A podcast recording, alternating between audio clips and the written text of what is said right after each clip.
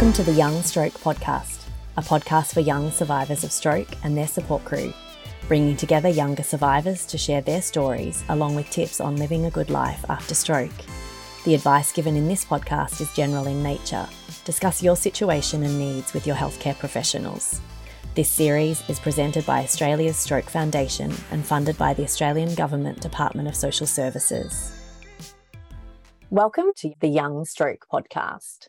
There are over 120,000 Australians of working age living with the impact of stroke, people whose lives have been interrupted by stroke as they are entering adulthood, about to start a family, or midway through their journey into parenthood.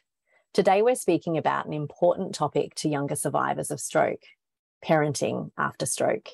Today on the podcast, we have Letisha and Shannon back with us. And if you haven't listened to their previous episode on finances after stroke, please do go and check it out. Stay tuned too for a third episode with Letisha and Shannon as they'll be back to talk with us about confidence after stroke. Letisha Living is a young survivor of stroke, a mother to four boys, one of who was born after her stroke. Letisha's from the Gold Coast, Australia, and is passionate about empowering working age survivors. Letisha Living is the author of Finding Yourself After Stroke. Shannon is a nurse, wife, and mother of two. Shannon previously nursed elderly patients who survived stroke and was astounded when stroke happened to her and her family. Shannon is passionate about raising awareness of stroke and is one of the co authors in Finding Yourself After Stroke. Welcome back to the podcast, Letisha and Shannon. Thanks for having us. Thanks for being with us. So, Letisha, could you share your parenting story with us? Sure. So, I had my stroke 10 years ago. I was 35 at the time. At that time, I had three children. They were aged 11, 12, and four. When my stroke happened, it was in the middle of the night, and I was sleeping next to my four year old at the time. So things kind of changed for us. I had a, a young boy in childcare, and then I had two tweenies that were not quite teenage boys at that time. And then two months after my stroke, I found out that I was pregnant. So I had what I call not just my life before and after stroke, but my parenting before and after stroke. I worked full time. And so my three kids that I had at the time, they went to, uh, one was in childcare full time, the other two were in school. So they went to before school care, after school care, and on holidays, they were at vacation care. And so it wasn't until I had my stroke where I kind of dived into the deep end of being a stay at home mum. But then I was also being a parent, a stay at home mum with um, post stroke challenges, so disabilities. I lost my vision in my stroke. So I've got neurological vision loss. Uh, and then that means that, you know, I lost my license, I couldn't drive anymore. And so the mum that I was, who I was before my stroke and who I was after my stroke in terms of parenting really changed. So even though I was working full time, I could drive my kids to you know, before school care, I could duck out from work and attend school functions. I took them to their sports. I could drive to their sporting things on the weekends.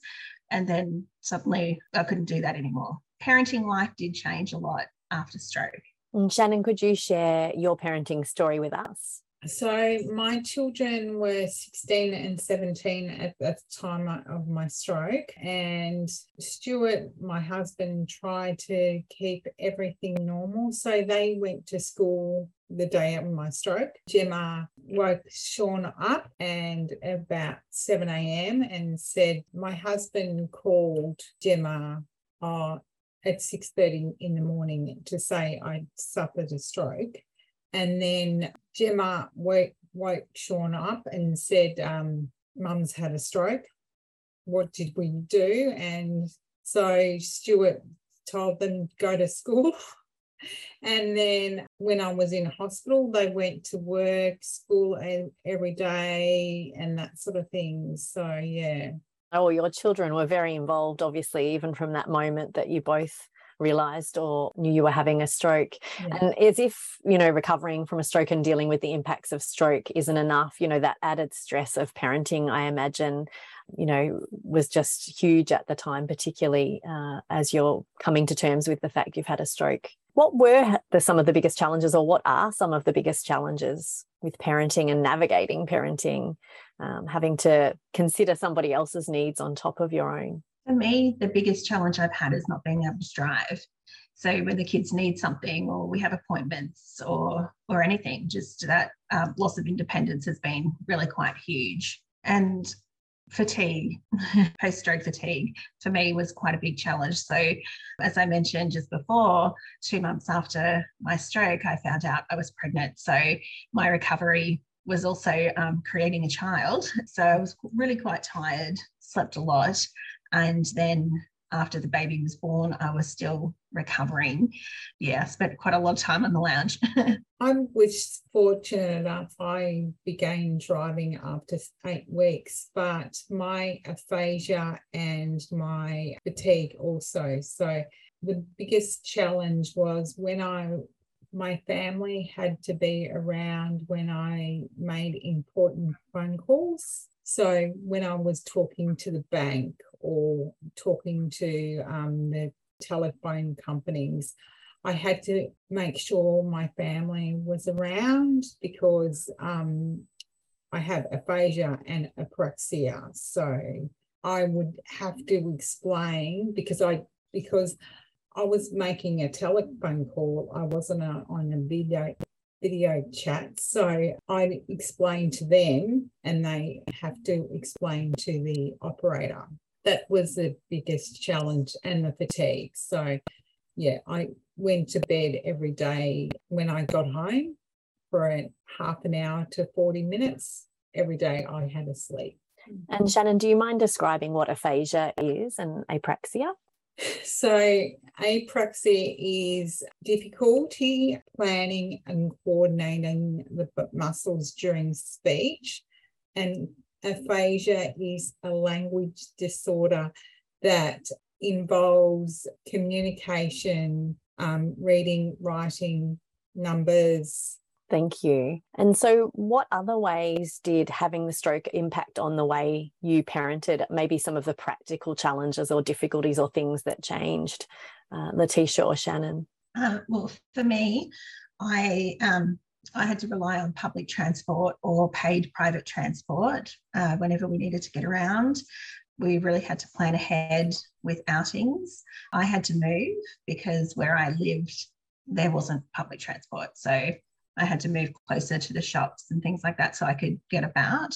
Uh, so now I can walk my kids to and from school and just go down to my local shops and get the things that I need, which is very, very helpful. But I mean, I couldn't move immediately because, you know, things quite changed. Uh, it was about two years before I realized I needed to make that shift. And it's just been better on all of us that, that we did. So I do my grocery shopping and things like, like that online. And we're just so fortunate now that everything pretty much can come to us.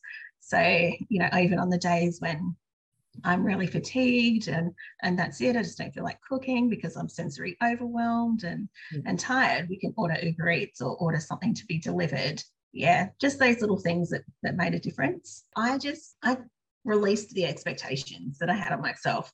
So prior to my stroke, I was very, I guess, like disciplined in my day to day. I had to be at work at a certain time. Everything had to be done before we left. So we'd get up, it was a routine, went to work, come home, routine. That didn't happen after stroke. So, but then I still, in my mind, I had this, you should be doing this, you should be doing that but I didn't actually. I, I didn't have to be doing these things. So things like housework, you know, it doesn't matter. Like if you're doing the laundry and you're tired or whatever, it doesn't matter. You can fold it up the next day. It's still going to be there. Um, so just releasing that pressure that I that I had on myself around the house. Did you have that too, Shannon? Yeah, I had that too. Um, my mum helped me out in the first few months because Stuart had to return to work. Um, and my children, I taught the children to do it a load of washing and they used to clean up after. So I began cooking after six weeks and then Stuart used to always do the dishes, but the children began to help out doing the dishes, folding the washing. So your children had to sort of step up to yeah, yeah. help out. Did you find that too, Letisha, where your kids were having to to do more um, than they might have um, before the sto- stroke? No, no, in my circumstances, they didn't. And my youngest one was four. Yeah. So I had this, you know, it was probably my fault that they didn't step up because I didn't expect it of them. You know, I still had it very ingrained in me that this is my role as my mum and it's my job to do this. And I, when it came to the little one, I didn't want any expectations or pressure on my older two to care or look for him because, well, he's special needs, and I just didn't think it was their responsibility. And I still don't think that that's their responsibility to do that. And quite different ages to Shannon and Letisha, your children were at sort of opposite ends in terms of ages.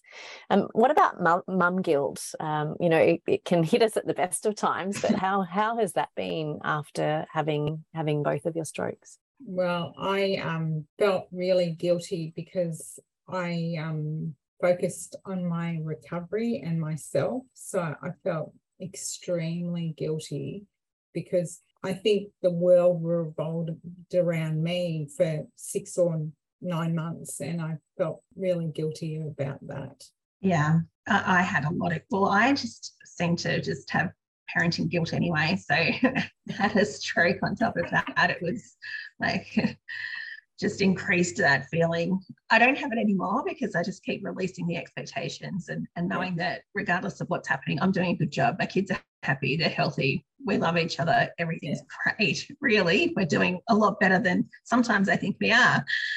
But I did, I did feel like not just a failure as a person after my stroke, I felt like a failure as a parent as well because I couldn't do, and that's what I was focusing on, all the things I couldn't do prior to my stroke, like driving around, playing games with them. Like I couldn't even throw and catch a ball at that time. So it was, yeah, I used to sit on the floor with my baby and roll the ball. So so lots of lots of things changed. But then I realized it was probably me that was harder on me. Um, they weren't hard on me. It was just me. So I didn't have to keep pretending that that I was okay on the days that I really wasn't okay and just releasing. Yeah, I think the guilt most of it just comes with releasing those expectations.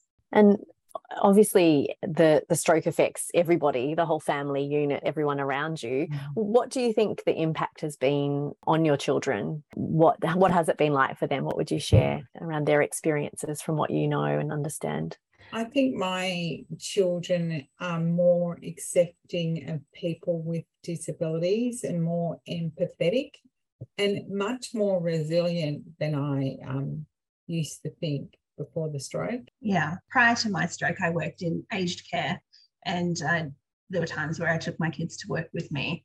And so they, they did get to see lots of people with disabilities, but I do imagine it was different for them to, to see that with their mum. But I hid it. So I hid from them everything I was feeling. I hid from them the challenges that I was having, and I tried to to make life just the same so that they didn't feel or see those impacts. I was much more different. I had a meltdown about eight weeks after my stroke, and I went to get a mental health plan because I couldn't say the word monotony, but it was the straw that broke the camel's back. So yeah, I um, was much more open to my disability in the home, but mm-hmm. not out in pu- public. And did getting that help and that mental health care plan really make things easier to manage, both yes, personally so, and as a parent? Yeah, yeah. So we did a family session also. So that's helped really helped me see that my children were okay. So, yeah. And are there any other supports that you've found helpful along the way or lack of support? I'm curious to hear of anything else that was helpful. I'm actually just grateful for the technology that we have now so that we can bring things to us uh, in my circumstances because I can't drive. So it's very, very helpful to have, you know, everything on apps and Uber Eats and shopping can come home and that that I found incredibly helpful. And was there anything else? Did you connect with friends or peers or anybody else that helped give you tips or share anything that made the journey a little bit easier to navigate? I contacted Stroke Line and I also joined a young support group for young stroke survivors as well. That really, really helped to know that I wasn't alone and they all, the majority of them had children as well. I joined the stroke, some online stroke groups, and that really helped me to connect with others. Uh, but I have to be honest, I haven't really had many chats with people about parenting and what things that they have overcome or challenges that they've had which I think I probably will uh, going forward. Some things that I've, I found that could have been helpful to me, but not actually helpful for me as a parent was, for example, I could have Meals on Wheels be delivered to me at home, but then I had a 12 year old, an 11 year old, and a four year old. But that, that wouldn't have been for them. So I still had to cook anyway. So yeah. there was some some things that could have helped me but didn't actually benefit me as a parent and if you were to share three top tips for somebody else that might be uh, navigating parenthood, parenthood after stroke, what would they be? Don't sweat the small stuff and keep the lines of communication open. Yeah, I'm quite similar to that too. I would definitely be saying, don't be hard on yourself. You know, you, you just just do the best that you can do that day and release the guilt release the I should be doing this, I should be doing yeah. that. And that things just don't have to be perfect. Like we're not here to make our neighbors or our community happy. We're here to look after ourselves and our kids. So mm. it doesn't have to be perfect. And it's okay for things to change. I love that. And it sounds like Letisha too, you've done a lot of that sort of navigating the parental journey on your own, figuring out what works and what doesn't work. And the same with you too, Shannon. You know, seeking that mental health care plan was something that you felt you needed to do to help support yourself um, and calling on family when when that was needed. Is there anything else you want to add on this topic of navigating parenthood before we wrap up? We try to do things as a family once a month. My children are 20 and 22 now. So we try to do things as, as a family once a month. And then um, I always check in with them on a daily or weekly basis just to have a chat about what's going on on that sort of thing. Yeah, we do something very quite similar as well. So we catch up minimum monthly. So more than once a month and have a dinner. So my yeah. older boys are now in their early 20s as well. Mm. And keeping those lines of communication open. So yeah. I did a, a, lot of you know hiding and pretending. So now I'm telling them this is this is what happened, this is how it was affected. And I'm also sharing that and being very open with my nine-year-old who has only known mum as a stroke survivor. How do you, how do you feel it's different for your children, Letisha? Say your youngest son, who only has ever known you as a survivor of stroke or after stroke, and compared to your other children, do you feel like there are quite noticeable differences in in that particular child's experience? Well, he doesn't notice. He mm. this is all he's ever known, but he's quite a well-adjusted, happy happy, very outgoing, good self-esteem kid. So mm.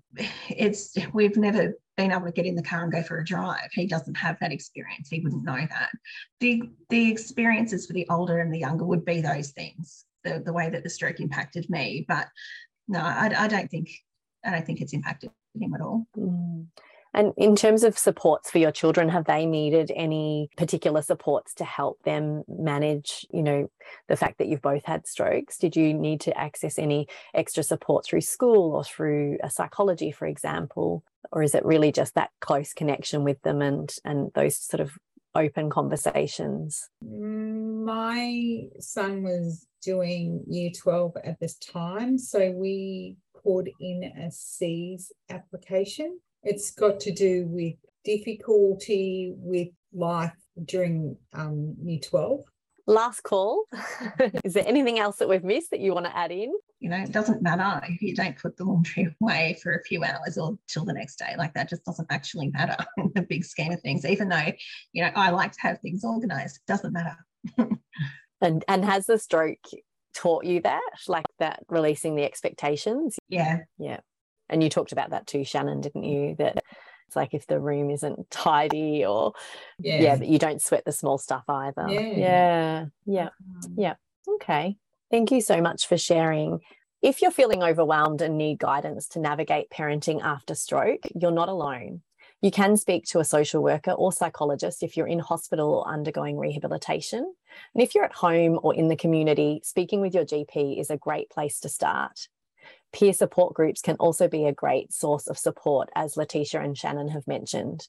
You can go to enableme.org.au for more information on your nearest support group, but you can also call Strokeline on 1800 787 653 Monday to Friday, 9 a.m. to 5 p.m. Australian Eastern Standard Time, or email Strokeline at strokefoundation.org.au.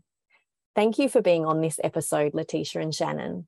If you found this episode helpful, please do share it with your family and friends. Subscribe to the podcast to be notified about future episodes and leave us a review so more of the stroke community can find us.